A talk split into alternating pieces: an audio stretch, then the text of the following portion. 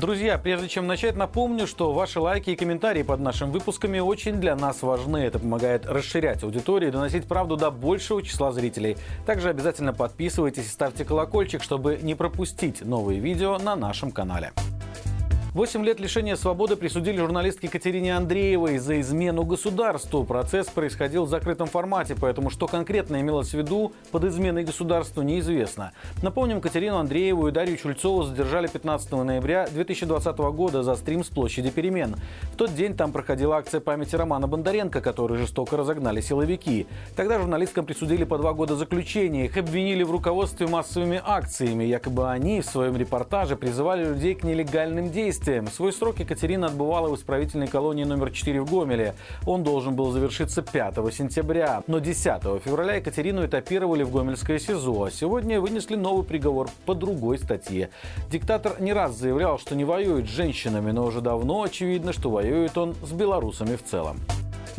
Задержан влиятельный офицер Центрального аппарата Следственного комитета. Как стало известно нашей Ниве, это полковник Дмитрий Павловский, который попался на взятки. Вероятно, показания на него дал адвокат Александр Волчков.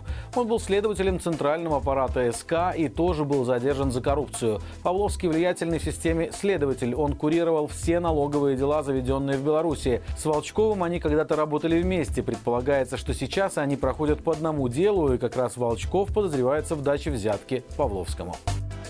Белорусский пограничник незаконно пересек украинскую границу в Ковельском районе Волынской области, чтобы присоединиться к силам обороны Украины в войне против России. Об этом сообщил спикер Госпогранслужбы Украины Андрей Демченко. Более того, задержанный мужчина рассказал, что относительно необходимости противостоять России имел единомышленников. С одним из них Беларусь и отправился в Украину, но по пути к границе их обнаружили и со стрельбой преследовали. Поэтому в процессе он потерял своего напарника и сейчас не знает его местонахождения.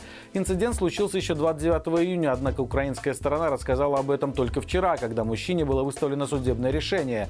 Стоит отметить, что за незаконное пересечение границы он получил достаточно лояльный приговор. Всего двое суток ареста и штраф в размере чуть более 16 долларов судебных издержек. Хотя по украинским законам ему могли присудить 250 долларов штрафа и 15 суток. Теперь украинская сторона проводит проверку, озвученную беглым пограничником информации, после чего примет решение о его дальнейшей судьбе. Госпогранкомитет Беларуси, в свою очередь, информацию информацию о побеге своих служащих опроверг. Сотрудники транспортной инспекции Минтранса в одной из областей готовятся к массовым сокращениям. До конца июля планируют уволить 30% коллектива. Причем эта мера не коснется руководителей, которых и так слишком много. Работы лишаются именно контролеры, которых на предприятии не хватает. Как рассказал один из сотрудников изданию «Зеркало», зарплата у них около 700 рублей. На такой заработок новые люди реагируют не очень. Именно поэтому на сайте транспортной инспекции почти по полгода висят вакансии. Нехватка контролирующих органов приведет к тому, что нарушение нарушителей на дорогах станет больше, сократится и поступление в казну за счет штрафов, а за этот показатель с транспортной инспекции спрашивают очень строго. Журналисты пытались связаться с отделом кадров транспортной инспекции Минтранса, однако там информацию о сокращениях отрицают. Важно отметить, что согласно свежим данным Национального банка вакансий Республики Беларусь, в стране растет безработица. С 22 апреля по 22 мая численность занятых сократилась на 21 300 человек. В то же время, по данным Минтруда, по состоянию состоянию на 1 июня работодателям не хватало около 100 тысяч работников. От общего числа вакансий востребованность сотрудников по рабочим профессиям составила 62,6%. Форум демократических сил Беларуси завершился в Берлине. Началось мероприятие с минуты молчания в память о погибших белорусских добровольцах. Затем присутствующие спели гимн Украины и организовали сбор пожертвований в пользу ВСУ. Главным организатором форума выступил политик и бизнесмен Валерий Цпкало. На мероприятие были приглашены также Светлана Тихановская и Павел Латушко, которые от своего участия отказались.